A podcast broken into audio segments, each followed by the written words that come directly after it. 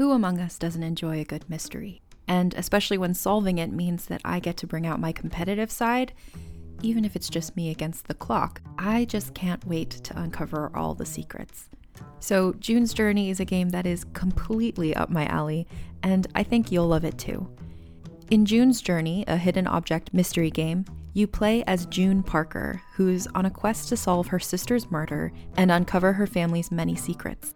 Each chapter brings you deeper into the story, and it's set in the roaring 20s, so beyond uncovering clues, you get to experience the glitz and glamour of the time.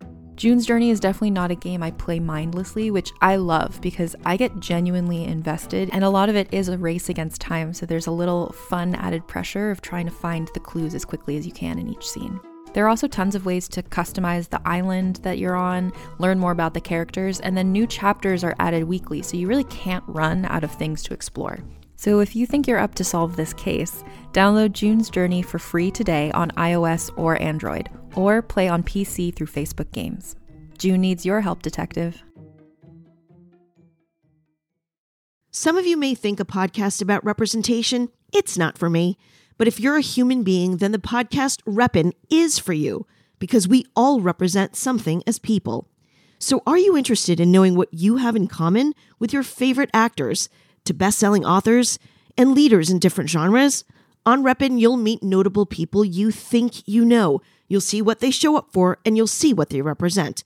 It's an insightful, feel-good show hosted by me, Evelyn. So come and take a listen. Reppin' is available wherever you get your podcasts.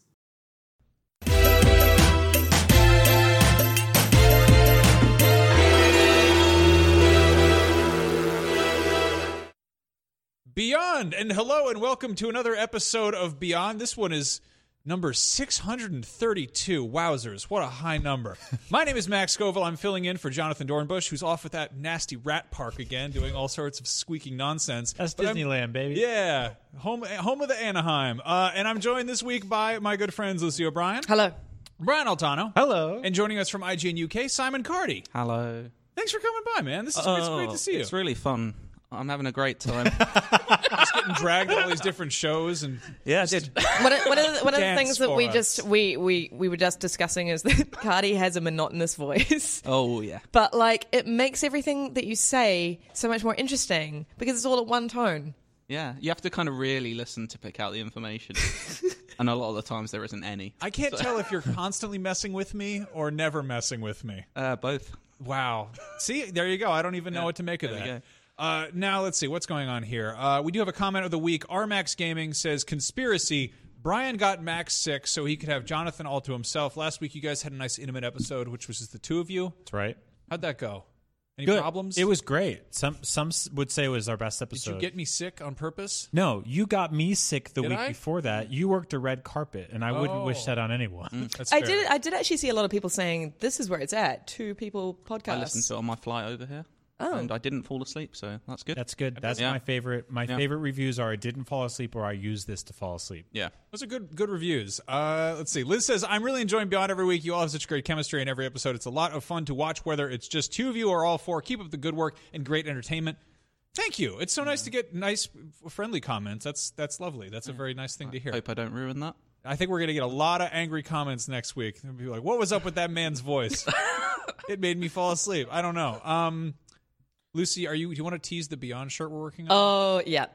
Um, so, yes, I know that the response to my question several podcasts ago, where I asked, Do you want an elderly Irish woman t shirt on the IGN store newly launched? Please check it out. Uh, you, you know, some of you were like, no, hell no. I will never touch that with a 10 foot pole. Gross. You know, 800 likes. And then a couple of you were like, yeah, I'd love, I'd love that. And um, we listened to, you know, that, that, that, that doesn't. Uh, so we will be launching. I'm not entirely sure when, but there is a design for an elderly Irish woman T-shirt. It will be available on the IGN store. Uh, please just check out my. Wait, have you got the URL for that? yeah, I do. It's just Let's hear it. store.ign.com. Okay, so yeah, keep an eye on that. Uh, I will obviously tweet about it when it's out. I will force all my friends and family to join the elderly Irish woman cult. That's a really you weird are thing wearing to have that. shirt. You are wearing that shirt. That sounds. That's like a very just really an odd thing to wear. I really want this to work because apparently it's one of the first like in jokes we have I'd on the newly launched store. It's crazy. Six Mm. And it's a it's like a- episodes, and it's the first in joke. It's like a te- but it's like a test run for in joke Well- apparel. St. Patrick's Day is just around the corner, So and the elderly do love to wear shirts. it, so may, I don't. it may be one of our weaker in jokes, but you know, let's use it as a launching pad for for the more uh, you know established, uh, Yeah. uh, intelligent ones. Anyway, Uh-huh. I think we have other stuff to talk about besides the shirt that we might make. I, I think guess we just murdered in joke T-shirts Yep. forever. So much for that idea. anyway, now it is time for some news crunch. Let's play the noise. If I play, I'm not playing the wrong. I think I'm playing the noise. You're doing great. It's probably the noise. I think I'm doing fine. Whenever I say I don't think I'm doing that great, people will tweet at me and they go, I think you did just fine. Anyway, it's time to talk about news. Uh, this is a really kind of a creepy thing to talk about, but uh, one of the big trends this week is companies pulling out of big gaming events on account of the spreading coronavirus. Uh, namely, Sony backed out of both PAX East and GDC. Um, they had promised to be at all these events ahead of the PS5, and now that's not happening so much. Uh, and this is not just Sony. Uh, Capcom, Square Enix, uh, pulled out of PAX East, and Kojima Productions uh, ducked out of GDC, um, which is uh, which is kind of kind of nuts. What do you guys EA as this? well. Yeah, EA just pulled out. Yeah, just yesterday. I yeah, I'm like I understand because these uh, big global companies they're coming from all over, not just within the United States.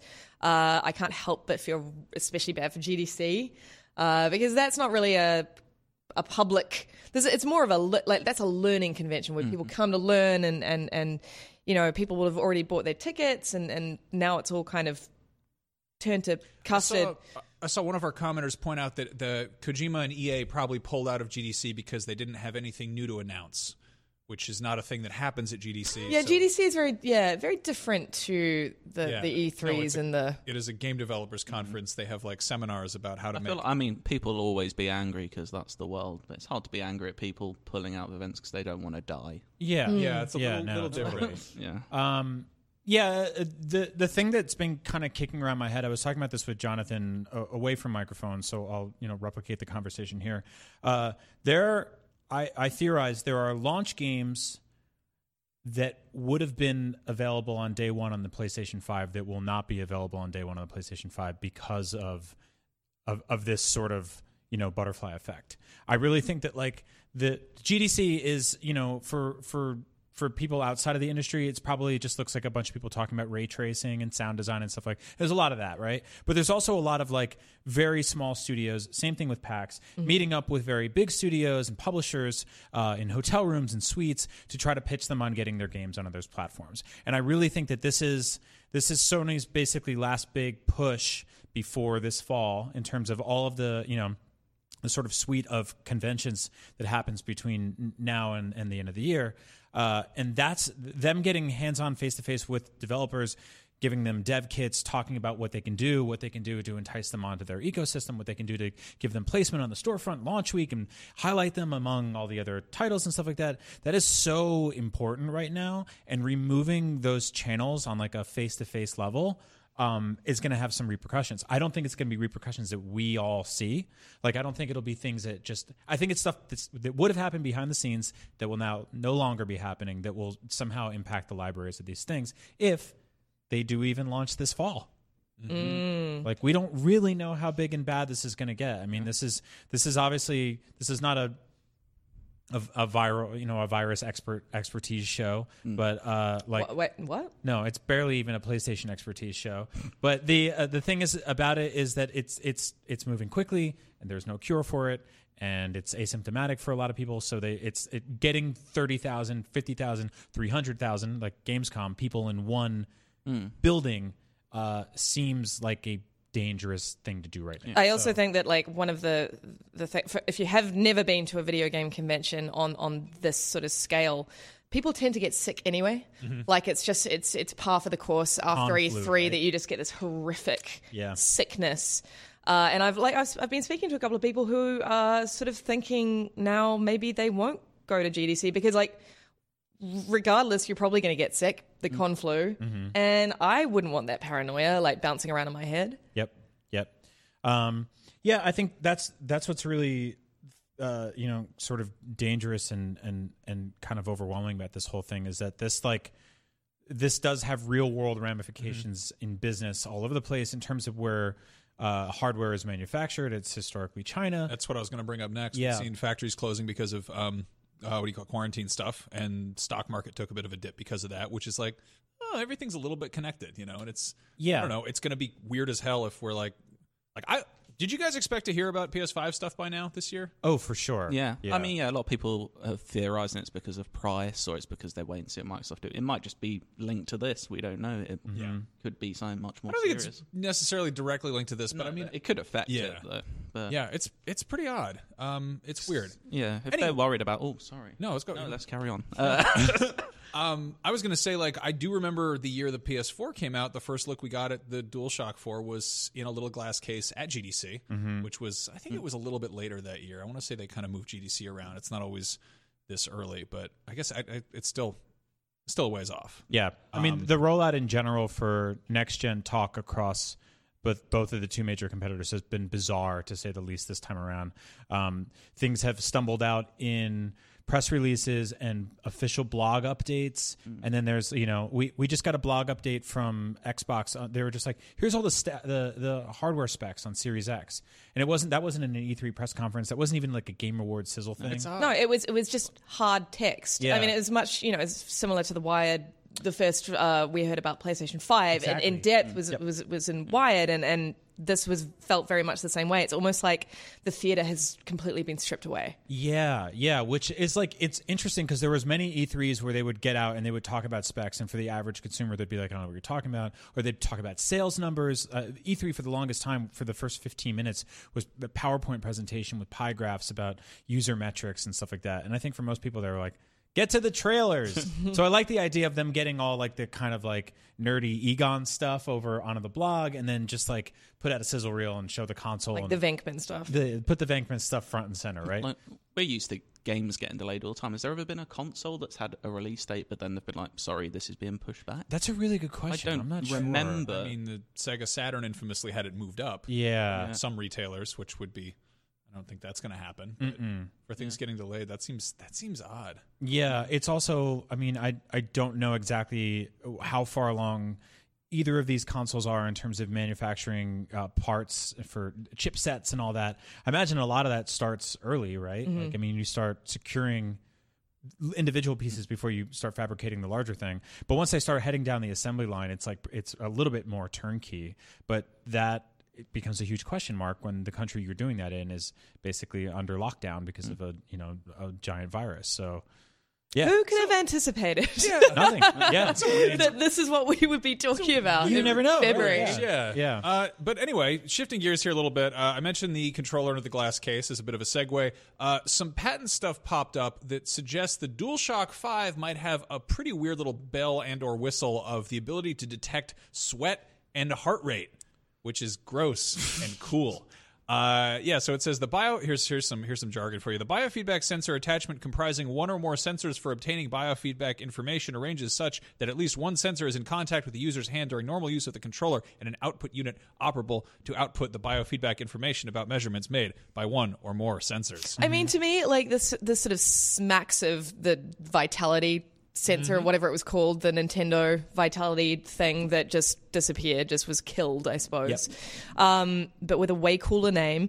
Uh, and also because the vitality sensor was all, all sort of geared towards Nintendo's, uh, you know, health vertical, whereas this feels like this could be really cool for horror games. This feels like a way for Kojima to make you go to the bathroom in your pants. Um, the thing I, the thing I absolutely love about this is that this. So I uh, I have a, a Fitbit HR. It's the it's basically got the heart rate monitor thing on it. Yeah. And you can look back on it. And I've talked to friends who've done this too. Like you can be watching like a movie like Uncut Gems, which is like incredibly tense, and then go back and look at your your numbers spiking or something like that. Or like I went back and I looked at stuff when I was getting the platinum in Bloodborne, and I was just like, oh boy, like that was I, I- like that. Should, you Mi- know, that, mine's just a constant thirty. It's just like- it's just like- But so that imagine sounds dangerous. Imagine integrating that with a Twitch streamer who has a visual data on-screen readout of not only their own picture-in-picture of them playing a horror game, freaking out, but you actually see like an actual a Mm. thing that's reading its heart heart rate while while while they're playing on screen, Yeah. and they you see them fighting a big boss, and it's like like that would be that's I- awesome visual information. I love that. I, I had the same Fitbit, whatever, and I did. Uh, I was wearing it when I worked the live red carpet for Shazam when that first came out, and we were about to go live, live, live. There's like screaming crowds next to us, and it's being broadcast all over the place. And right before, like literally, I think seconds before. They were like, "All right, do both mics work?" And somebody goes in my earpiece. They're like, "No, one of the mics doesn't work." And somebody else is like, "Is there a working microphone?" And I checked it afterwards, and there's just this like cartoonish spike where I'm like, "Are we just about to just get thrown out and be like, uh, one of the microphones is not on. We don't know what we're doing. It went Yeah, fine, Mine's but it was more visual. You can just if you cut to the B cam on any junkyard, I'm just actually sweating. I'm not even joking. I've had one. I've had an interview before I couldn't cut to me because I just looked a mess. But there's like there's so many there's so many like insane and intense moments that you have while playing video games that are like this very personal connection with you know it's it's not even like you could be playing an easy game but have like basically no health left or be playing the hardest game in the world and you know have your last bullet or something like that. There's so many factors and variables that I think that like and again this is just a patent. We don't know if this is actually going to make it into final production but it's such an awesome idea. Yeah. Like, my first reaction was like oh this is like gimmicky nonsense but like it's actually really it's totally feasible. Mm-hmm. Like on ring fit they have something where you can put your thumb over one of the ir sensors on the joy-con and after a workout it'll t- it'll show you you basically measure before and after and it gives you readouts for each one and you get individual data. And it's like a little wonky but it's like it's better than nothing right? It's like i, I, I think there's something here. I think there's something really cool here. Yeah, yeah. It's it's a little smell-o-vision. yeah But I like it. for sure for sure totally I want it. smell-o-vision more. I just think that'd be hilarious. It sucks that we especially in don't have VR. I don't want bl- like I don't want bloodborne smell of it. No, I sounds like definitely don't want. Bloodborne That smell-o-vision. I think that would Resident Evil smell smell-o-vision. kind of oaky, wet Yeah, but like overcooked, that'd be amazing. Overcooked would be a good use of smell of vision. until it wasn't. Yeah. Because like every time you light a fire in that game and it doesn't go out for what do you seven minutes. What do you think a raccoon in a wheelchair smells like? Um, have you ever? Musk. Yeah, right? I don't know. Musk, musky eggs. Yeah. What does what does burnt lettuce smell like? Uh, Tomatoes on fire. So back to this is like a as a dumb gizmo. I'm pretty into it. It seems like the sort of like little thing. It's like the like the touchpad on the DualShock 4, where it you don't really use it for much, but maybe you do. Like maybe it it can like it.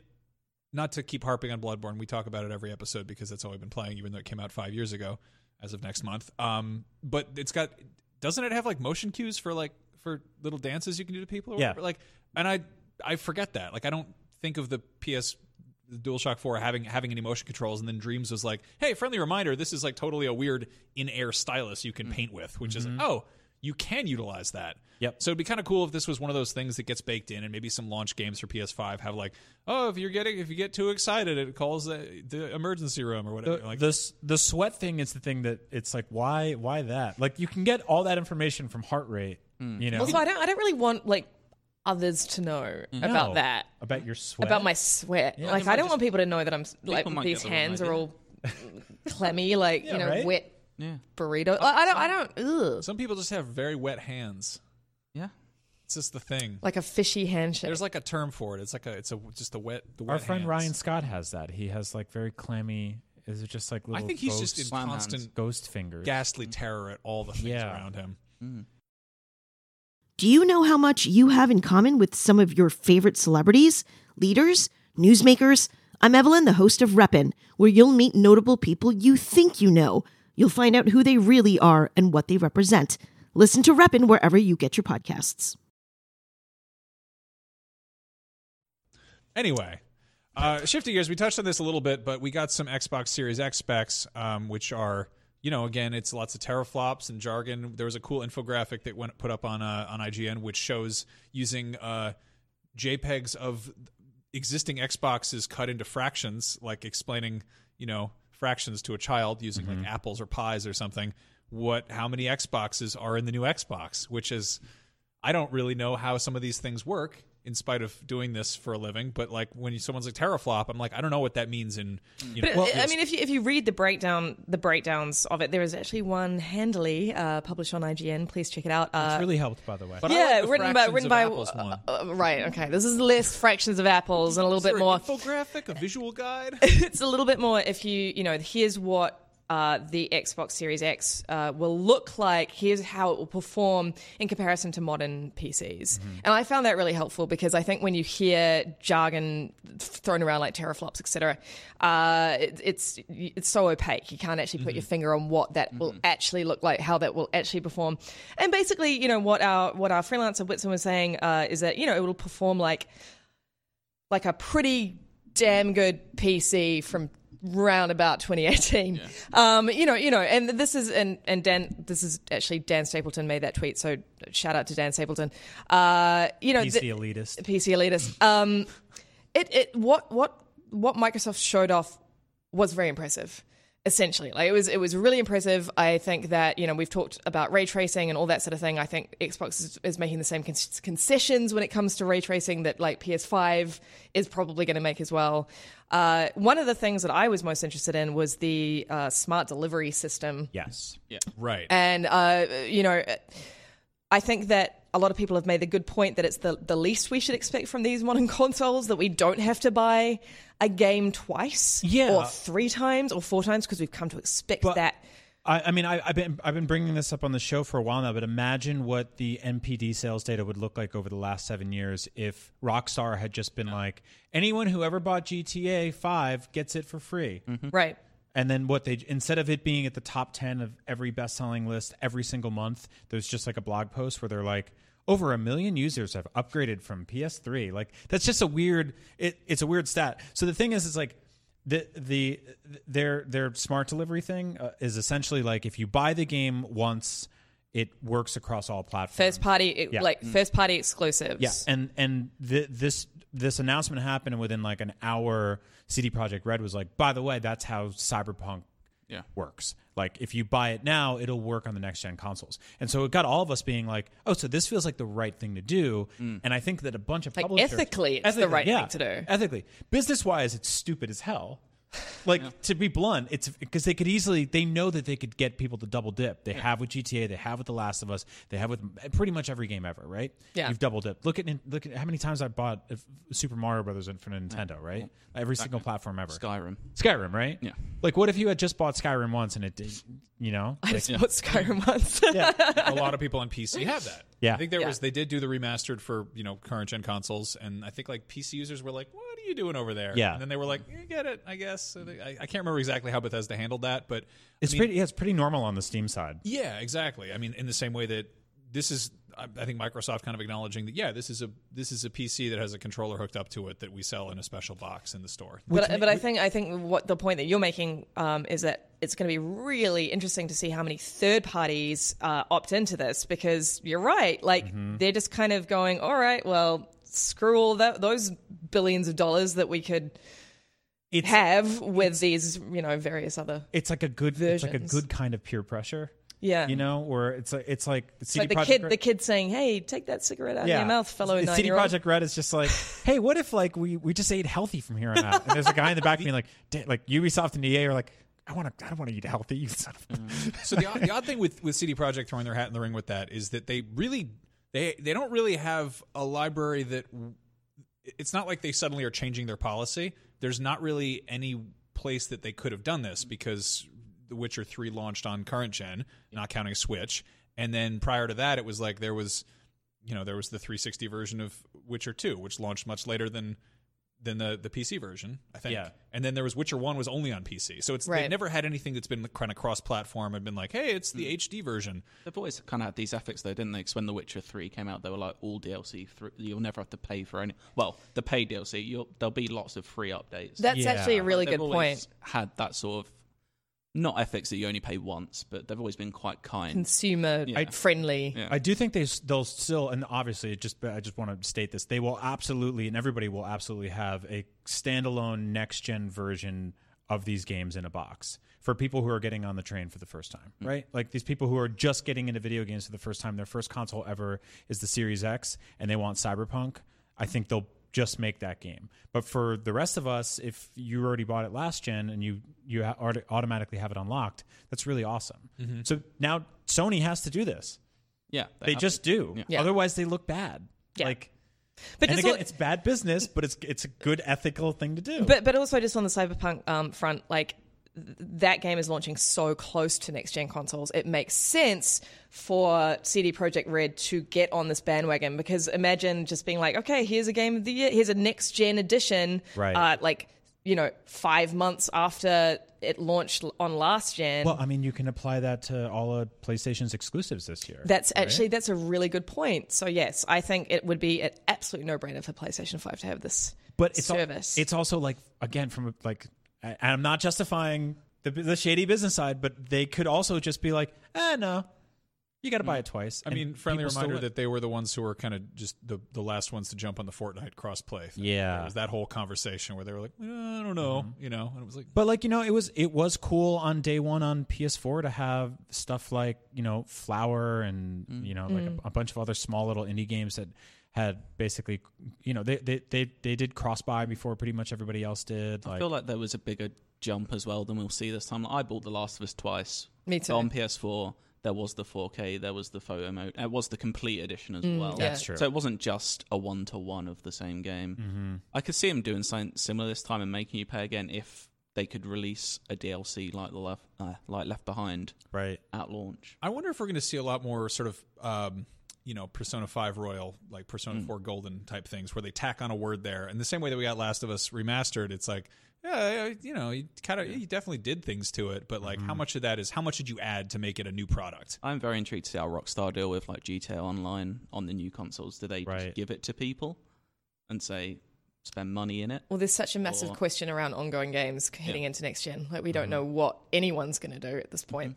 I mean, Nin- Nintendo's whole philosophy this generation was this: these games didn't sell enough last time, so we can justify selling them again, and mm. they, they're the exact same price. You know, mm. like something like Mario Kart got no real; it didn't really get like a 4K overhaul or anything like that, but became one of the best-selling games of this generation because it launched on a platform that only 10 million people had, and so. Yeah, I I mean, know. You yeah, piss off a lot more people on the Sony side because you reached a lot more people with your games. I, I think my my sort of thinking here is that there's been so much goodwill towards Microsoft, um, and even if the narrative is a little bit skewed, you know that that that everyone is going to jump on board this uh, this what is it called again? Smart smart, Smart delivery. delivery. Not a great, not No. a great couple of words put together. Um, It's very Amazon. It is, yeah, it is. Uh, you know, I think that Sony is. I just don't think there's much choice. I think it's such a. It's such. It's now become such a sort of a selling point for the Xbox uh, Series X beyond the the teraflops and, and all that sort of thing. That this is a. a, a a massive deal that people are talking about, that people are going wild over. Uh, if, if Sony comes out and is like, "Here's the PlayStation Five," Yeah. you know, here are the specs. No, we got a PS3 again, you know? So it wasn't You as have- big a jump for Microsoft as well because Game Pass is effectively that anyway. Right. You're going to get them. So. Yeah, I, I mean, I would I would argue you'd have an Xbox One again. In you remember that like that famous video of like here's how you share games, Right, right. And Xbox just were just like, uh, our CEO is going to go work at Zynga now. Uh. like that was just like awkward, and they never really, you know, they never really bounced back from that. And I don't think that's going to happen this time around. But I do think that like like th- this conversation has been entirely dominated by Microsoft so far because Sony has just been quiet and then pulling out of the events and is, is not helping anything.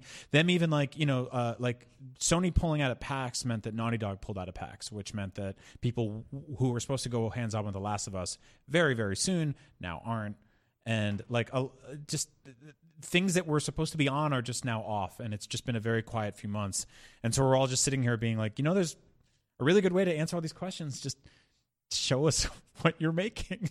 Just Yeah. tell us what tell us what this thing is. Yeah. Well, the good news is, until we find out more about these mysterious new boxes, uh, there are some new games finally starting to come out. I believe uh, this next month is going to be. I was sort of looking at the, the rundown of games. There's a bunch of stuff coming out in March. Uh, w- Resident Evil, that's April 3rd. That's not March. That's close. April 3rd. Close. But- it might as well be. Bad segue. I screwed it up. But we did get a bunch of uh, sort of preview hands on stuff with Resident Evil Remake. Uh, there are sort of a double preview up. Dale Driver talked about Nemesis a bit, and Matt Kim sat down with the game director and kind of poked into what they're doing with Jill Valentine.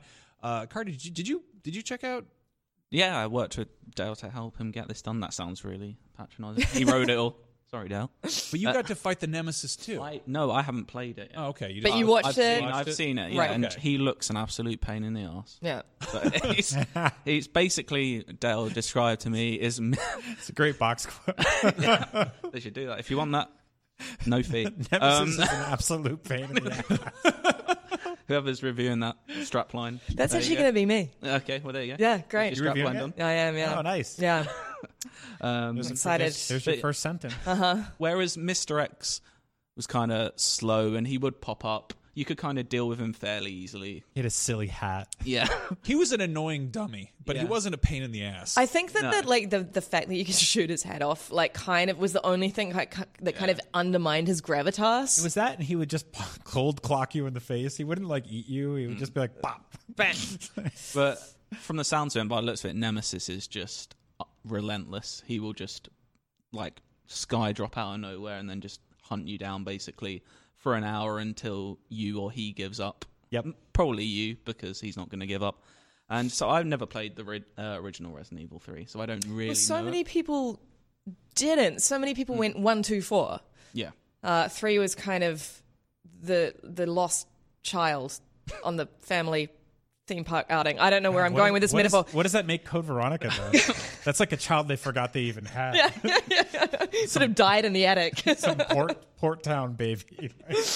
Um, but yeah, like it, it's it's I, I I played it once back in the day. Um, I played the others so, over and over and over and over, you know, to the relentlessly. Um, but I'm I'm really excited by by these these previews. And I'm excited that it it sounds more terrifying in terms of that relentless uh, force that pursues you throughout the game. Basically, yeah, it looks like Resident Evil 2, but on speed, which Mm-hmm. sounds good to me. Yeah. they added the uh, sort of quick step mechanic, which Yes. sounds really nice. It sounds really useful, especially with Nemesis. It's a, 'cause it's a dodge button, basically. basically, yeah, she does a funk. Jill does a funky little like sidestep lunge, from what I've seen. It's just enough to spice things up. Um, one thing I really liked was they, it kind of reading Dale's preview. He did talk a bit about how there, there's a lot of stuff that's, it's been changed and tweaked, but not in like a we totally overhauled the whole thing. It's more like very carefully Making choosing those stuff. old games more playable, basically. Right. Uh, the game's getting a demo, Yes. which I think they just announced, which is really cool. Um, I guess for anyone who didn't play two, because if you did, you can probably guess what you're getting into. If you did, honestly, you can probably skip the demo because you know that you might maybe There's you're, normally you some- know, know how it- already. There's how normally feels. some Yeah. cool little Easter eggs in the demos, though. Because I remember when they announced Resident Evil 3, if you went back, they patched the Resident Evil 2 demo, I think, Oh, yeah. or the start of Resident Evil 2. I can't remember. Yeah. And if you went outside, you could hear him, uh, Nemesis, shouting stars. Yep. Oh whoa! Star. How does he do it? I can't remember if it was in. Stars. Uh, Can you do the noise? uh, no, I've forgotten. It's like uh-huh. stars. I know they, they threw some little notes scattered around about about Jill, like she Yeah. like, left notes in the game, I but can't it was remember if it was the demo or yeah, they patched the actual game mm-hmm. now. Yeah, but they, they were saying that they this was developed kind of side by side. It's been in the works for three years, so it's not mm-hmm. like they finished RE two and they were like, all right, next, and then they started. It's similar to how they did the originals. I think three came within a year of two original. Yeah. So I think they've pretty much done This the is same like sort of thing. sort of my favorite kind of trajectory of like playing a video game is like finding out about it and then getting a bunch of screenshots and previews in a demo Hmm. and then just being able to play it. Like I feel like the entire cycle here in in video game universes has been totally truncated to something that's a lot more, you know, palatable rather than waiting 5 years for something cyberpunk. Yeah, no, it's I don't know. You get that hype cycle. It's kind of nice to actually just be like, oh, it's soon enough that I can just look forward Yeah. to it and just send a nope out of screenshots and be like, that's fine. I'm also excited to be reviewing my first, even though it's a remake, remaster. I'm excited to be reviewing my first numbered Resident Evil because I reviewed the entirety of Resident Evil Revelations 2. Oh, right. Which we did single reviews and video reviews for. Wow. Destroyed me. The, fi- the game was fine, Right. Mm-hmm. just not great. Mm-hmm. And I'm really excited to sink my teeth into something that looks really awesome and is on the same trajectory as, as Resident Evil 2 Remake. Mm. I was telling Max that one of the reasons I really like the classic Resident Evil versus the Res- the Revelation series is that they take place uh, mostly in a contained environment or a set of contained environments. Mm. Whereas like Revelations will be like, remember that time we fought wolves in Alaska? Yeah, let's cut to snow yeah, and it just it, and then jump around back Yeah, to a and- boat. it totally yanks you out of Yeah. the sort of like the sense of like place and setting that I have I a really something weird does. aversion to snow levels in games for some reason. Really? I find them really dull. Huh. Like I don't know, it's just a weird thing in my head. Like it's just I don't know. I They all look, get they all that, feel the same, and they're Yeah. always uh, inevitably going to be crouching through a blizzard to avoid people. And I don't know. I don't. It's I just a don't, I weird don't thing in my head. that Battling against the wind. levels. that actually is a really. That's, That's a really why good. Uncharted Two is not. I prefer, I prefer three and four. Huh. That's Were you, interesting. did I, I you- mean, were you a big fan of the snow growing up? Uh, no, I actually almost no. you didn't build like forts and traumatic stuff? experience. Yeah, I was stuck on this like Arctic outpost, and then the aliens started taking over people's bodies. it was horrible. What a drag. Yeah, um, Kurt Russell was there. It was really weird. That's what a good. treat. That's a good mentor growing Yeah. up. Uh, now, obviously, we all have our hangups. This is something I wanted to talk to you about, Lucy. Uh, you you don't do well with puke, right? It's my worst thing. Okay, well, I got bad news because apparently there's a lot of par- barf in. I know, 3. I know, I know. I didn't realize that. And like, this is this is a, a proper phobia. I've told I've told people throughout my life. Listen, hey, listen, you. Where, where's the camera? What camera am I looking into? one. or that Um, one. I don't know. It's called emetophobia. It's a real phobia. It's the it's the fear of puke. So it's like it's not just you puking. It's like if anyone pukes around you, I have like a mm. panic attack. That's going to be your nemesis in the game. That like I, exactly like nemesis schmemesis. I just don't want to see mm-hmm. protagonist Jill vomiting all the time. Mm. Uh, what is the actual sort of rationale behind that? Like that she's eaten something, like when she has a herb or something, and she's cured of the She's just bacteria. terrified. She's so holding she- a DualShock and it's getting all the sweat and they're like, gotta vomit. Uh, no, Matt was saying I think that there's these like sewer crickets or something that like s- stick their tongues in your mouth and then you get poisoned and then you have to like eat the herb to throw up or something. There's Yeah. a there's a Chipotle at the start of it. yeah, I'm not looking forward to that part. I'll uh, report back. Yeah, that's gonna be that's gonna be a weird one. I don't know. I, it's I don't know. I I don't do well with spiders, and you know, mm, games love to throw those at you. Yeah, and it's I like love vomit, puke has so. finally come to video games, and I think the only thing worse than what you just said would be if you had said, "I love puke. Oh, I literally just said that. But I'm yeah, so I love great with puke. I just love it. Getting in, all in fact, uh, as in the emetophobe, I've done a lot of study on this. There is actually a fetish called emetophilia, which is a Okay. sexual Oh, thing where people like. uh, Okay, Oh, we could also talk about they're making the Samurai Jack game, which is good that they're doing that. But Save that for the you Bloodborne know. talk later. uh, do we have anything else to talk about with the, the Resi stuff? Uh, No, I'm into it. I'm done looking at it. I'm Yeah. sold. I can't wait for this Yeah. game. and it's coming out so soon. yeah, people started putting gifs on on gifs, whatever you call them, on on Twitter. It was just you know Nemesis bursting through. Well, I don't want to see any of that. I'm Are we done. gonna Are we gonna see this continue? Like, I feel like we're gonna see Resident Cool. Evil Eight soon. Is it? Would it be Code Veronica then four?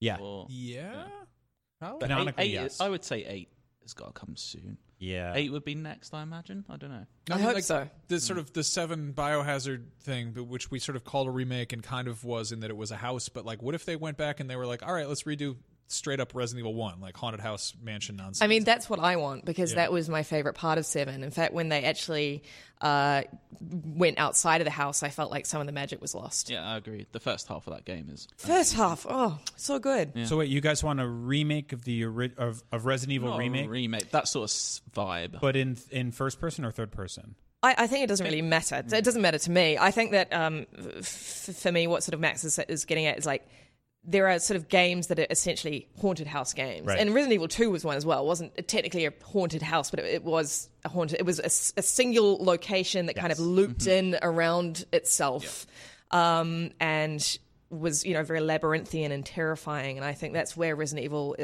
is is at its best. It's it's where Seven lost me was when it removed itself Yeah. from all that. Yeah. Um, I I would totally play a remake of Resident Evil remake, but um, with the Resident Evil Two remake style approach, That's which is third person. what I was asking. Basically. yeah, I'm I'm totally into that. because we sort of got that. It was sort of a half measure where they put it on. They put Resi remake on on PS4 a couple years back. Yeah, but that was the- prior to the proper Biohazard Seven, which is like similar themes but a first person game. And I don't. It's I don't know. I'm wondering if we're going to see like a point where they're like, hey, here's the entire Resident Evil series, and you can play it all on PS4. It's all beautifully upres and everything. Or if they're going to kind of be like, eh, some of these hold up well, just they're just fine. You know, That would make it one of the one of the more reimagined video games, like the original Resident Evil.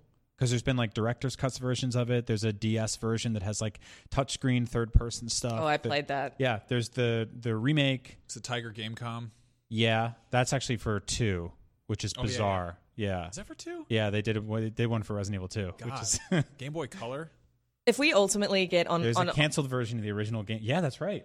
Yeah. if we ultimately get on the, the PlayStation 5 like a full sort of uh, reimagined uh, original Resident Evils, not you know not seven, eight, nine, the the continuing, but the reimagined set up until four because I don't really care about five and six.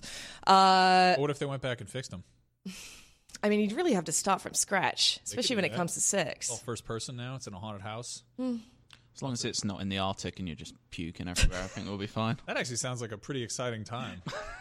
Just I don't. What would the what would the puke do in the snow? Melt it. Probably, but You- then would it, it? finds out you're actually in the is it? Amazon, but it's frozen over, and that's the big reveal. Well, don't And it. the real Carly. enemy is climate change. This is gold. What a. Uh, Yeah. All right, This is there why it I is. write things. Man, that yeah, that was like a lot of ideas just just out of nowhere. Anyway, uh, we just got a trailer for a new Samurai Jack game, Battle Through Time, which is um, I think at at a glance you might be like, uh, shovelware, but it's from a Japanese studio, which is interesting because it's a American property, heavily influenced by Japanese stuff, now going back to Japan to be developed by uh, devs who worked on Ninja Gaiden DOA games. Uh, and it's being headed up by Darrick Bachman, who was the writer on the series. And people are pretty stoked on this. This is coming to PS4 and everything else sometime in 2020. They're presumably going to have details at PAX unless they unless they don't. Um, But yeah, I don't know if you guys are if you guys know Samurai Jack at all. I don't. I know it's one of those things that people love, but I've just never really paid any attention to.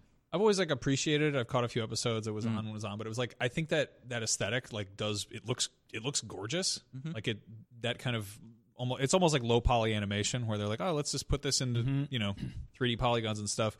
Uh, we've been seeing this weird divide where there's all sorts of you know micro indie games and there's all sorts of big, huge, triple, quadruple A, you know, massive video games, and it's like I feel like we kind of watch the the middle ground kind of dry up. And It's sort of reassuring to see like a small studio Mm-hmm. The double A's. yeah, like I would love to see smaller studios get weird with licenses like this.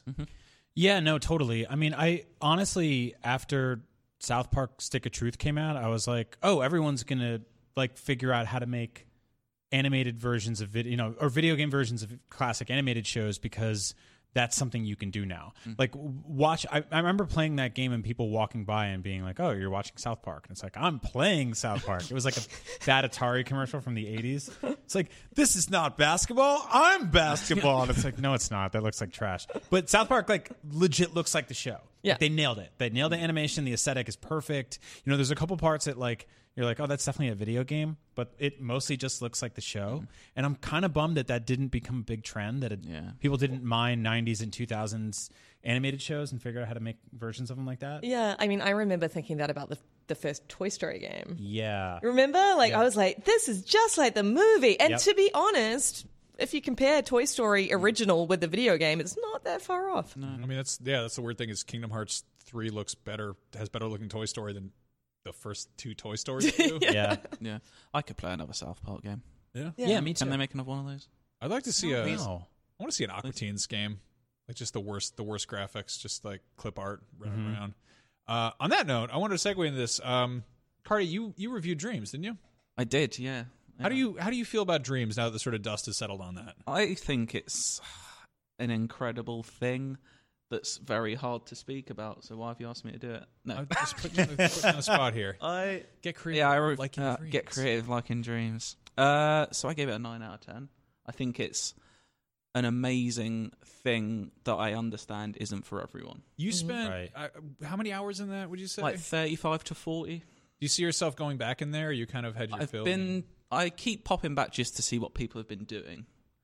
I haven't really been creating much myself in the past week or so, just because that game was my life for quite a while. Mhm. So I, you know, a little bit of overload on it, but some of the stuff people are already making and now releasing. I know a lot of people were because it's been in early access for over a year. People have been spending eight to nine months on some things and only just releasing them. Like I did a, a studio visit to the studio as well, Media Molecule, and they were talking about they were getting messages from people in the community a week before launch saying we're in crunch, oh. trying to get their things ready for launch of the main game. It's like, no, no, No, don't no, do don't- that. Don't, Don't do that. please. Bad industry practice. It's like you can always delay your game for years. We did. Yeah. That's. Oh, but it's more they wanted they wanted it you, to Dad. be there. Yeah, they wanted it to be there for everyone, and it's just I think you've t- talked about it before. It's just the most amazing community of people. Oh yeah. and I haven't mm. really seen that change. since- I feared maybe a massive like global launch, it would start to get a bit more sour. But from what I've seen, it's still people just helping each other, and it's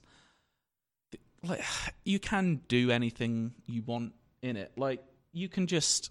So I had a great moment the other day where I made one of the first things I made in that game was just a really boring wedge of cheese. It was just uh, it looked okay, it looked fine. And then a week ago I checked and someone had used it in their game, and I was like. I was like, and it was just the smallest thing. It was just on a plate that someone was holding across the thing. I was like, Was it I, Pig I helped was make Pig that Detective game. holding it? No, it was. Oh, I've forgotten the name. I think it might be called Set Meal or something. Uh, Okay. That's I'm sorry. really Yeah. adorable. And then I checked last week. I just made a, a soccer ball, and it's not very good. Like the problem about it is it's a ball, but it's not round, and that's where I went wrong with that one. Uh, So it's That's like, the thing it's I've like been a demanding like for a FIFA rugby for ball. years. I would watch that sport Yeah. yeah. Well, the problem Funny was soccer? I was trying to put like or football, So, whatever. You yeah, call it. it's football. Yeah, um, it's a white ball with um, black hexagons, but I was accidentally putting the hexagons in a bit too deep, so they were kind of like, in so it wasn't round. But then I said it, six people have used it, and including Like one of those kids' toys where they put the blocks in the ball. But yeah, basically, and people have been using like one person used it for unsurprisingly a football game, probably would, but someone else had just made a thing they and it's a creation called My Brother's Room, and it's just they turned it into a lamp that's hanging from the ceiling Oh and my it god, glows. that's the cutest thing That's I've ever They turned- amazing. yeah, and I was just like, That this makes- is I love yeah. that. That could make Yeah. you guys almost like choke Yes. up. That, that was mm. really sweet. I don't know why. So- It's they really turned your adorable. soccer It's just ball like- into a lamp and just. It's just very evocative, That's you know. very beautiful. yeah, and I just don't feel like I've felt like that about any other game. Like, Yeah. just create you can create like like i made a real i painted a flower like a not very good pink flower and someone has used it i'm like why are you using that but at the same time like thank you very much I, I love I love that so much. I, I went on the other day and I just typed it, typed in like food and this uh I should have sent this to you Max. It was like the most photorealistic rendering of like a like a hot dog. Oh, I went there. Yeah. Oh, I played with that hot so- dog. Yeah, and you can you can basically you There's can also the breakfast. there's like a puppet Oh, that you so can good. put on that he he jumps on the hot dog and he jumps in the dipping sauce and all and such, you know, and what have you. yeah Yeah. no, like I had the, definitely that sort of like initial hype. Uh, I think just seeing exactly how much stuff was on there on like launch weekend blew my mind. And I haven't we haven't been on the I haven't been on the show in two weeks or whatever. But like that was that I thought that was incredible. And I I'm so excited to like I don't know check in in six months, a year, exactly see what that looks like. and the actual, i don't know if you've spoken about the actual like two to three hour campaign they That's launched what I'm halfway through. is Yeah. well I, I won't spoil it but it's incredible like it's so good the last half an hour is just like how did you make this in dreams But I love that they made it this. I mean, obviously, it's a showcase of all the types of games Yeah. you can make, and that's kind and of all the the point types of of it. art it's like a musical as well Definitely, definitely. Um, but I love that they sort of they really it- it wasn't what I would have ha- have expected from a Yeah. here's how you do it because it was it's very different to Little Big Planet, I suppose. Um, in in in that it was really moody and it was about like a down and out serious kind of like stuff, yeah. detective. Was it detective?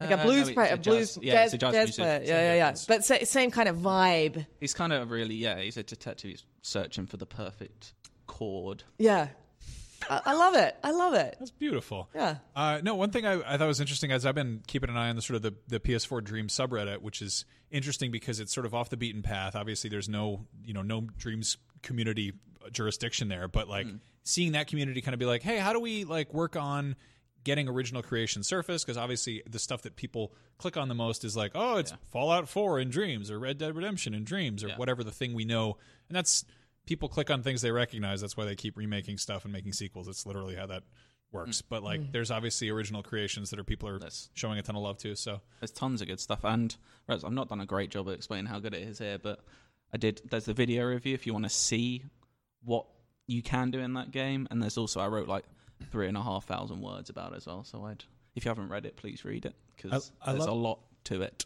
I love that this is basically like magnifying like a microcosmic version of the industry at large, where it's like people are crunching and people are having trouble surfacing new IPs that aren't based on existing franchises. And How it's do we like, get around these algorithms on the storefront? yeah, yeah, exactly. yep. Exactly. Which is interesting because it's like at the end of the day, there isn't even like a sellable product that they're creating. No. Um, I do, and I've said this a bunch of times, but I do truly feel that like this is going to create an entire new generation of video game developers, and like you know, our kids and their kids will be will be like playing classic games made by people. That Well, like another dreams. anecdote with someone from the studio told me was that someone had made the first ever game they made was in Dreams, and it was really impressive. So the someone from the studio got in touch with them and was like, "Oh, what? Have, like basically, what have you got?" planned next we're really interested to see what you're doing so it's so good and they're like oh thank you uh, i really enjoyed dreams but i've moved on to unity now and i want to be a game developer basically Oh wow. so like yeah it's just inspiring people Right. Yeah, it's great. yeah it's God, yeah. Um, I played one on there that was it kept going. Uh, it was I forget. I think we, I think we typed in poop in the search search terms, and it was like Mister Mister Poop's S wordy day or whatever. It was like something. It was like contains mild swears that are censored or whatever. And it was like we started up, and it's like this. You're this this poop guy, and you're walking around, and you get to you go to like a nightclub, and it's What's a- what's closed. a poop guy Like a poop emoji kind of no, like a re- it's surprisingly like a guy like realistic- covered in. like the guy from Dogma that they fight. Like the, Oh, yeah, all like, right. It's like a poop man. You're like mm. a turdman. like a real turd. Turdman. Yeah. Okay. And I'm, I know this sounds like this sounds juvenile. We're obviously typing in bad words into the search thing to be like what would come up. Hmm. It's like a, I don't know, a maybe half hour long game that has like different levels. Also, really bizarre use of licensed music. Like it hmm. dips from like Smash Mouth into like Dr. Dre, and you're like, I oh, can all kind right. of see Smash Mouth being in a Poopman Well, game. yeah. only, only this morning I put on site someone's recreated the first little bit of Simpsons Hit and Run. I saw that. Yeah, and Yeah. it has some. Not only is it a in the Spanish language, so you get to hear the Spanish Simpsons, mm-hmm. but you can control Maggie and ride Santa's little helper, and when you do that, the theme song from The Sopranos plays. Amazing. Yeah, you know, just like on the show. Yeah, that, Yeah, it's canon. and yet again, no one thought to say no, right. so it happened. no, there's you can watch like the first six minutes of uh, Star Wars: A New Hope. yeah, and the crawl like the kerning is all weird so instead of like the it, there's just like some sentences are much longer and it's like well that's, they built that in the don't worry about it Worst thing about that is like the opening crawl. It's like they did it just fine, but also you can't fast forward it. I've shown that to like I, I was like, wow, that's incredible, and I've sat through it I think four times now, and I'm Yeah. like, all right, I could probably you probably skip skip that part. It's yeah a bit you can't much. fast forward It reminds me. It reminds me of, of, of a sort of new uh, tool for you. Know, you remember that?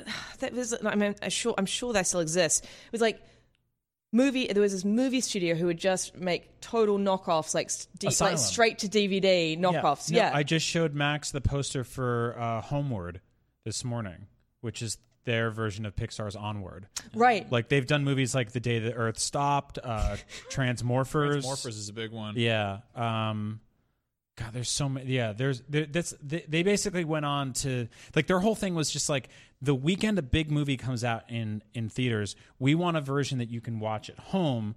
So if you're really dumb when you get to work on Monday and people are like, "You see that Transmor uh, m- uh, former movie?" and you could be like, "Yeah, the where the robots fight, I seen it." You know, because you had like 14 Coors Yeah. lights and I passed mean, out in your we're all couch. like, what about like an HD remake of Simpsons Hit and Run? And it's like close enough. Someone else made it. It's got the Sopranos theme. Why How about not? Asylum Film of Simpsons? and Yeah. Maggie has a pistol as well. She can Okay, fire. sure, yeah. So, she did like- do that to be fair. Honestly, it's good with these remakes. It's important that things get changed. It's, You know, it's really just add new Otherwise, details. it's just a remaster. You got to put your own twist on it. We put on one uh, that was called like Escapa de Shrek. I think we just typed in Shrek, and you you spawn as like this like human person, and you're like, oh okay, whatever. And you walk around this little countryside, and then Shrek, who is 19 feet tall, shows up screaming, and just the second he uh, steps on you, you die immediately. but it's like the loudest thing that's I've ever heard. My friend saw it, just sp- screamed and spilled wine everywhere. It was really upsetting, and you have to run from Shrek. There's, that's all you do is you just run. That sounds like a great game. It Anyway, really yeah. does. Anyway, the game's been out for like two weeks. Like, what does Dreams look like in a year and a half? It's going to be wild. And I can't wait to see what they they're going to continue to support that. Obviously. Uh, Anyway, anything else we guys we've been, we've been playing? You guys want to talk about some games? Any stuff? I, here? I got the chance to play a bit of Persona 5 Royal, And and it's more. I lo- love Persona, so and I've played the f- played Persona 5 like one and a half times. I got halfway through a second playthrough, and I was like, I don't need to do this again right now. And I told myself I wouldn't do it with Persona 5 Royal, but then I played some of it. and I'm like, I could do another 120 hours because they've added a few. And I know it's a weird one because obviously it's already been out in Japan for a while. So if I really wanted, I could look up the story and see how they've changed everything. But I've decided to not spoil it for myself because there's a new character, Kasumi, mm-hmm. who's a gymnast at the school, and she starts at the same time as your character. Ooh. I did. I did walk her home to the train. station. I lent her my umbrella. That's the kind of guy I am. Nice. Is that a euphemism? No, she- I just didn't want. It was raining. Oh yeah, I bet it yeah, was. Uh, and You then yelled at uh, for breaking curfew when you got home. You get mad for losing the umbrella. I had a grappling hook as well. Uh, Okay, right. I'm not. I'm done talking. So, for anybody who isn't paying attention, I never got around to finishing Persona Five. But Yeah. if I were to jump into Persona Five, does, does it make more sense to jump into Royal? Is it Royal? Royale? Royal. Royal, It's Royal. okay. They did call it the Royal for a little while, but they got rid of the duh. Just That's like a- that bit in Facebook that Justin Timberlake's like, cut the duh. That's a very like think he Japanese did it thing with to do. Yeah. There's the beers like the malt, and you're like, all right, the very mole. formal, yeah. Yeah. The beef. Um, I would say it looks like it's more Persona 5 with a lot of good added stuff. But it, yeah, it's Persona Five. Yeah. It's a it's a nice way of tacking a word on there and then having a new version of the game you have to buy. Exactly. Pretty sneaky. Yeah, see what they've done there. Um, but it's not gonna. If you didn't enjoy Persona Five, or it's not for you, it's not gonna change how you feel about Persona Five. It's just adding more. It's unclear to me at the moment how much there is for someone who's already played it. But I feel like there's a whole new palace. There's the grappling hook, like I said, that you use during palaces There's the to get to new to new the umbrella. If if anyone's getting wet, you can use that. And Go on. Nothing. um, and there's new collectibles inside each palace that are called will seeds. Okay. And so I was doing Kamoshida's palace, who's the first boss in the game, and he has three seeds of lust that you collect. Oh, Dirty Yeah. old man. I mean, that The is green- very the Persona green 5. lust seed, yeah. Yeah. And they all combine to make a, a crystal skull. So it's Indiana Jones at the same time. Who Why knows not? what's going on? Lusty old and lusty basically, skull. as far as you've got to find those three collectibles, combine them, and then you can swap those for like legendary items with a new character called Jose. Cool. So yeah, All right. they're adding bits, but I'm not sure how much fundamentally the story's going to change. I'm actually more excited by Persona 5 Scramble, although I don't know when we're getting that. What's that one's? What's that one doing? That's like a That's the one that's like Dynasty Warriors. right, okay. crossed with Persona 5. because I love that Persona is like we're like oh yes it's a you know popular RPG that also is sometimes a dance game and sometimes The dance games are very Dynasty good as well. Warrior. Yeah, I'm all in. Yeah. Uh, but yeah, more Persona is good Persona. that's Yeah, cool. nice. And that comes out. That out. should be on the box actually. Yeah, Persona Five comes out. Uh, Royal comes out tail end of, of next month, so that's cool. Yeah. Um, A real pain in the ass. uh, what are you, are you guys playing anything you want to talk about? Um, no, aside from dreams, I am currently uh, applying to apply for my California driver's license. oh, Uh, and I've decided I'm going to do a little because there's not. I mean, I've driven a little bit in California. It's unlike driving anywhere else. it's the Dark Souls of driving places. It's terrifying driving in San Francisco, and I've decided to. the AI is better in Dark Souls. It's true. I've decided to do a little brush. And I know I was playing this last year, but I've decided to jump back into Watch Dogs 2 just to have a little bit of a. you know, I, little bit of a s- a I've just play done around that as without- Well. Oh, are you? because I knew I was coming here and I was like, I kind of want to be in San Francisco a week early. And I did oh, it. So, Through yeah. the How do you- magic of I games. Love, I love that game so much. Yeah, it's so much fun. Yeah. Um, but yeah, I, th- I figured it was a you know a good little sort of testing ground uh, before I have to get behind the wheel so of a when you're, terrifying when you're car. taking your driver's test, make sure when you're approaching a red light to uh, hack it so that it turns into a green Yeah. light and you can continue driving through it. yeah, And steal someone's money. Yeah, just if raise some spikes on the ground. you hear a police car shouting "Pull over!" That's that uh, voice, yeah. my God. I love that NPC. that woman in that game who was screaming at you the whole time. It made me want to do no crimes at all. What a horrible woman that she was. I don't even know who that was. I probably follow her on Twitter. Like, Probably a, a great voice actress. I, It was I me. wish. Shout out if you with that woman. yeah, no, I'm sorry, I'm making fun of you, but man, that was that was they they really had I to think do that's a the lot. s- that's like the sound mixer's fault more than anything else. Where it's like let's let's just for a Fall goof, over. let's make one of the cops louder than everything else in the game. And it was probably like an like an outtake bark. You Yeah. know what I mean? Like she probably like it was like one on the cutting room floor, and they're like, "Oh, we need it." I had to go into the settings in that game and just I think I turned like all the voice acting off. So all the cutscenes they were just like But when I got pulled over, it wasn't. It was just like you just But heard she's, sirens. uh, she still made it through somehow. she's the only one. You can't Get through turn your her off. PlayStation controller; it comes through the speaker. Yeah. That'd be surreal.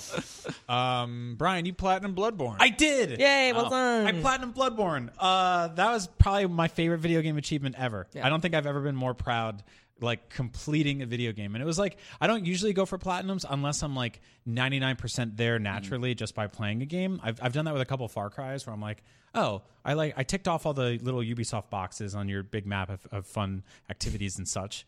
And uh, I only have two more to do and then like there we go." But for this game I was like, "You know what? Like this is one of my favorite games of all time, definitely in the top 2. I'm going to go in and finish everything." And the thing is like when you play a game like Bloodborne without the intention to platinum it, uh, there's some stuff that you miss and there's some dumb stuff that you do. And so basically, I was on New Game Plus. I 100% of the DLC. I started doing all the Chalice dungeons underneath. And I realized that one of the uh, trophies in the game to get the platinum is you have to get every item in the game. You don't have to have them all in your inventory, but you have to have held them at least once on your save file at, at, for every single one. Um, Cainhurst Castle is an optional section of that game where it's basically Castlevania. You go to a big haunted ice castle full of headless screaming women and awful troll men with blowguns, and you beat up this giant, like frozen king man on the roof. it's like it's a evil Santa Claus with Yeah. a scythe. right? He's like a Krampus, and he gives you uh, he gives you a crown when he dies, and like two playthroughs in a row, I've gotten this crown, and I've gotten back, I've gone back to my you know my house with the doll woman, and I've I've put it on, and I've been like, ah, it doesn't really do much of a stat boost. I'm trying Don't to s- level up anyway. Don't spoil it I because you won't. need to do things with it. No, so I sold it. Yeah. oh, But you don't want and to do that. you have to not sell it. You have to wear it in front of that king's chair, and it opens up a door that uh, starts a cutscene, which eventually gives you a weapon that you can't get any other way, or I don't think you can. and so I was this on game. Yeah, so I was on New Game Plus three and s- like speed run past the first five, four or five bosses to get to Cainhurst to get the crown again. Put on the crown, got the thing, and the trophy popped up. And like I was like, Did you wait? uh, p- practically. I was like cheering. I it was like the thing is like I play a lot of my. I, I wake up before like my wife and kid do, and so like I went in the other room and I was like playing video games all morning. And my wife came in and I was like, "Can you take a picture of me in front of the television?" I'm really excited about it. She's like, "What?" She's like, I have to go do my makeup and get ready for work. And I was like, please take a picture of me. I'm really happy. It's like, she's like, is this thing done now? Are you done with this thing? And I'm like, it's over. I beat it. I beat the game. I got the highest, this is the poss- best possible achievement you can get. It's a, again, it's a trophy. And she's like, here, here's your picture. Here, have, I love you. Have a great day. It's So you're never going to touch that game again now, then. not for a while. Yeah. But if I, I feel like I left it in a really good place. The Chalice dungeons, some of the stuff down there. There's one of them. It's called like the defiled, rotted ass of a, of a hole or whatever. They cut your health in half. And there's all these just awful, just rats and such that will like take half your health off with one kick. And I beat that. Yeah. Beat all those gross men down there. Yeah, it's a, that game. I got bad news, ass. Brian. I, I don't think you're done with. I think I'm going to phone you up to come into my Chalice dungeons and help. I'm down. fight the rats. I'm down. I miss it. I want to go back in there and, and get beat up. That's our Did you have Anaheim an- Rat um, Park. yeah. Mm-hmm. Anaheim. Did you have an umbrella, though? There's no umbrella in that game. No. That there's- would be such Doesn't a the good. doll have an umbrella? Uh, it's a parasol. Yeah. I think an umbrella weapon where you just like you just Tomato, like pop it tomato. out Like to the scare- penguin. Yeah. I'm actually amazed they don't have that. They have all sorts of nonsense. the threaded cane is sort of like an umbrella. No, it's not. Yes. What it did is. you use to It's a platinum? cane What- that transforms. Weapon. I used the uh, saw blade. Uh, the yeah. best. Um, I switched between that and the Kirk hammer. The Kirk hammer is so much fun because it's just like a little sword. You stick it in a giant sledgehammer and you can sle- sneak up on those guys with the rock in their hand. They're like, Um, I have a couple of games like that that I'm like one or two trophies away from. I really should just Yep. get them done. Do you play platinum Persona? Is that a tough one? Is that like a? I am. It's got to be. I haven't looked at it, but I I, wanna- assume it is. I want to give a very quick shout out to uh, the fine folks at PlayStation Support because when you beat this game, you get because it's Bloodborne, you get an exclusive uh, theme. But they have to send you a code for it. And I like waited a few days and didn't get the code, so I went on PlayStation support on their forums, and they have like this pop pop up chat box. And this guy was like, "What can I help you with?" And I was like, "I just beat Bloodborne. I got the platinum. I'm really happy, but I didn't get the theme." And he was like, first of all, congratulations on that amazing achievement. Was it tough?" And I was like, "Yeah, man, it was hard as hell, but it was like I feel great. Like I feel like I could kill people right now." I'm like, "You could probably do this. Like it's totally doable." And he's like, "Yeah, I've been thinking about doing it. About like halfway through right now." I was like, "Get back in there, kick that game's ass." And he was like, "Anyway, here's your code. Go enjoy your theme." And I was like, "Thanks, man." And I filled out the customer support thing, and I was like, "That's the best customer support experience I've ever had in my entire life." Is that your give that man a raise? achievement then? Not Yeah. in life, but you know, It's up there. trophy. Yeah, yeah. it's up there. Yeah, I um realized that I have uh two bosses left in, Yes. the, main, in the main story, and I was like, oh, oh, like I did one thing, and I was like, oh, wow, like I actually went through and like fought a bunch of bosses this last week, and I was like, oh, oh, oh, oh. I was like, I thought I had like seven months left with this game, and I might still, I might, it might take me a minute. but, Okay, like, I'm curious as to what two bosses you're talking about because you know you can There's a special thing at the end of the game where you, if you don't do it, you only get, you only do one boss. Okay, so I know I, I know Yeah. the two that you're talking about. But so I'm you're also- really at the very I'm end. really at the very end, but also the whole thing where like if you have the DLC and you it's the DLC is very hard, and if you haven't if you if you beat the two bosses at the end, it kicks you into new game plus, and then the, the DLC gets harder. So I kind of want to go Yeah. sort of sidetrack and go and do the DLC before I do the new game plus. Yeah. And then there's all the chalice dungeon stuff, which I don't think that scales, so it doesn't matter. But I don't know, like it's weird to be like I I will never. Someday I was like I was honestly like ah, the, the sort of the rate at which I you know may become a father, which is a thing we're talking about, but not nothing serious. But like realistically, like will I ever finish this game versus like will I become a real grown up? And it's like I'm like oh no, that's definitely happening before that.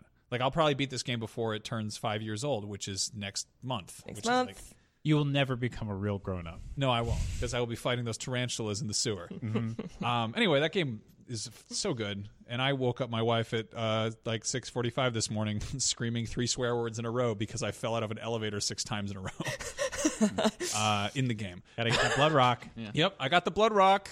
Now I got to pick which one of my pretty, pretty princess weapons gets to have the lovely gem embedded. Uh, we have a wonderful segment here. Uh, it's normally called memory card, but since we have Cardy here, I think it be Memory card? Memory Cardy. Oh, I see Hold on, you play a little jingle first.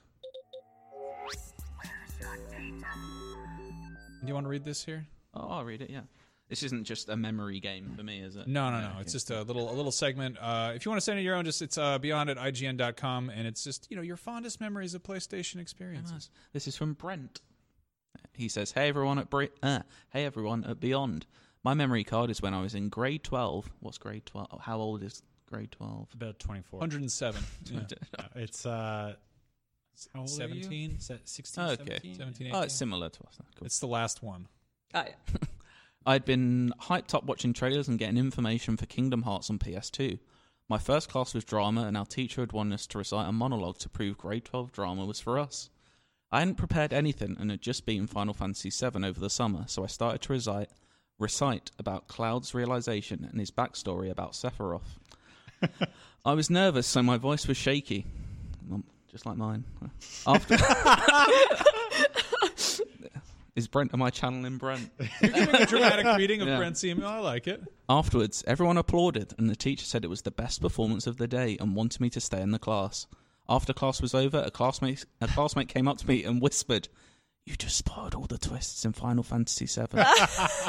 I love this story. I love much. it. It's so good. Also, like just gigantic windmill dunks on everybody in that class that worked really hard writing something original, and he just like was like, "Uh, I just beat a video game. You guys want to hear about it?" But I feel like I feel like Brent like went on to become a very actually a very good uh, storyteller Yeah. because this this has all the great beats of a great Yeah. story and then you know a little twist at the end. I feel like that. I feel bad for that classmate because like like Kingdom Hearts is about to come out on PS2, and he's like, I'm finally gonna beat Final Fantasy VII. Well, I'm avoiding spoilers. The internet is very slow right now, Yep. and there's no social media because it is 2004 or whatever. I'll go hide to in this drama, class. No one will dare spoil Yeah. Final Fantasy. No. Yeah.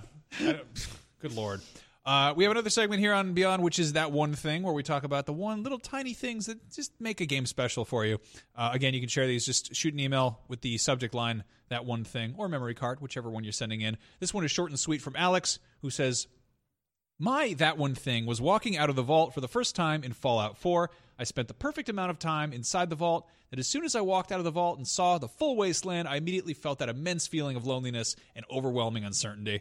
Uh, that's definitely, It's a magical moment. yeah. I had I that think- with Fallout 3. Yeah, Yeah. me too. Mm-hmm. Yeah. Yeah, Fallout, Fallout 3 was one of those games that got me um like fully sucked back into gaming. Like I was I think I was in like in college and I my was watching my friend play like kind of over like just kind of glanced over and it was like the idea of an like an open world first person shooter RPG that mm. was so like weird and bleak and unforgiving at the same time was like, Yeah. that's a lot of sh- a lot of stuff happened at But, once. but like sa- same as me actually. That's really interesting. I was living with a couple of stoners at the time and we just kind of shut ourselves in our respective rooms and just got a little feral with it and played that game days on end days on end. I loved it. It's yeah i wonder what it was about that particular game. I mean there was a lot of hype behind it but mm.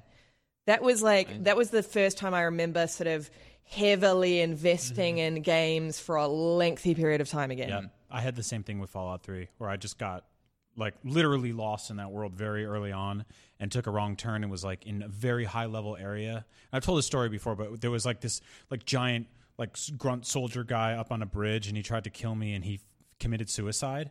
And I took his his armor and his like high level gun and I had just started out the game and I was like that game yeah I was like addicted to radiation poisoning I had a bunch of spoons and like a gun I'm like yeah I'm ready to go eating potatoes out of a toilet. Yeah, no, I think that game did a really good job of like obviously you know there's lots of guides and everything out there and people have you know played it backwards and forwards, but it did such a good job of obscuring everything that was around you. Mm-hmm. Yeah. such like the first time being dumped out and they're like, "What is this place? Right. I shouldn't be here." I rem- I remember playing that game and about 20 hours in, I must have totally missed the hint it gave you that there was fast travel. Oh, I was walking around all of that. oh that's brutal and there's that bit where you have to go through like the metro. That's- and I went back and forth in there like four times. Like this is horrible. Oh, that makes me want to and then cry. It's because, like, like it was one. There's bound to be games before that that had fast travel, but it's the, one of the first ones I distinctly remember using fast travel in.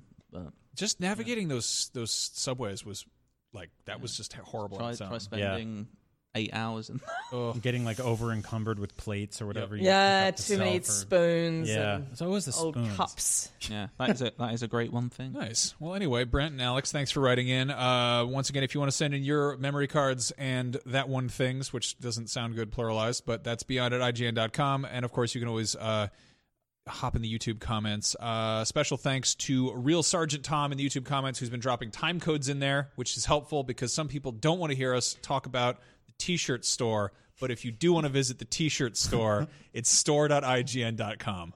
I just bought a Beyond shirt.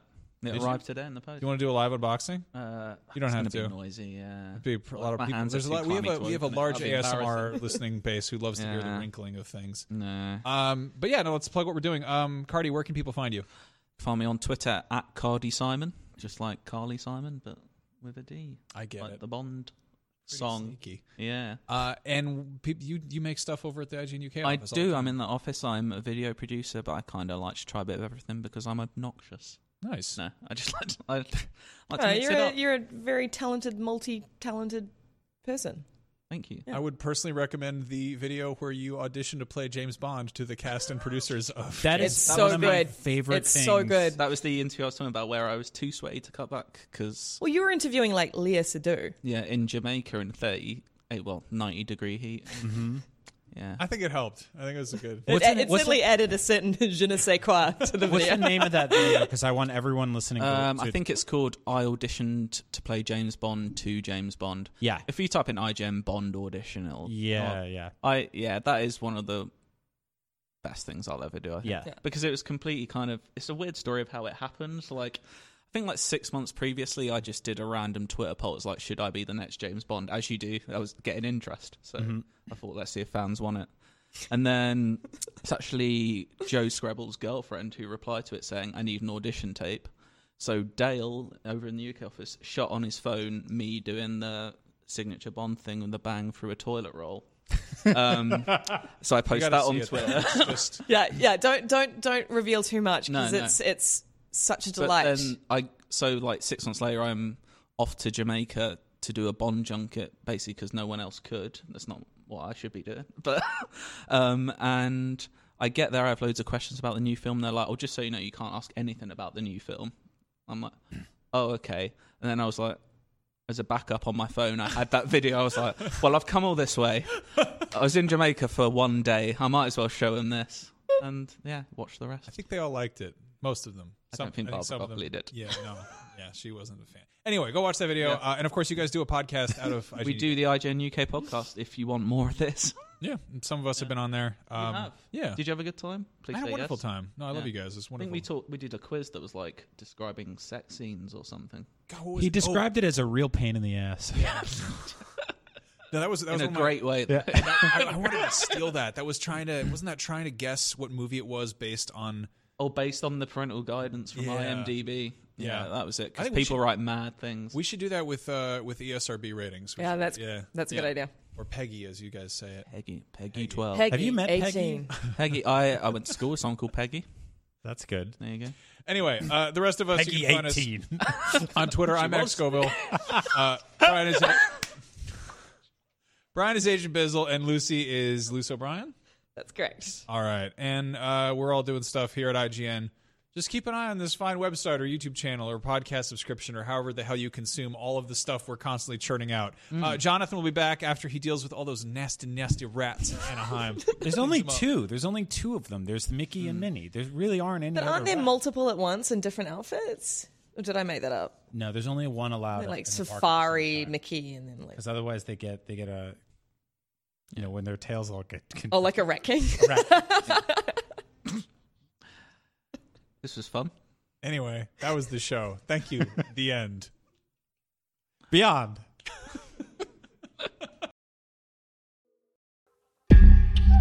Hey, it's Mae Whitman, and I play Frankie in the new Realm podcast, The Sisters. The Sisters is about a museum curator of medical oddities who investigates the origins of a mutated skeleton with two layers of bones. Seven ribs are completely fused. And you have no idea where this came from? No, she was sent here anonymously. Not she. They, maybe? W- wait. I've never seen anything like this. Soon, she uncovers an extraordinary mystery that connects her present with one family's tragic past in hauntingly dangerous ways. My grandfather was a journalist back in the 60s and 70s. He specialised in strange stories. Who are they? How are they connected to the skeleton? Play the tape. You'll see. Listen to The Sisters wherever you get your podcasts. We dream about it. We both dream about it. How often? Every night.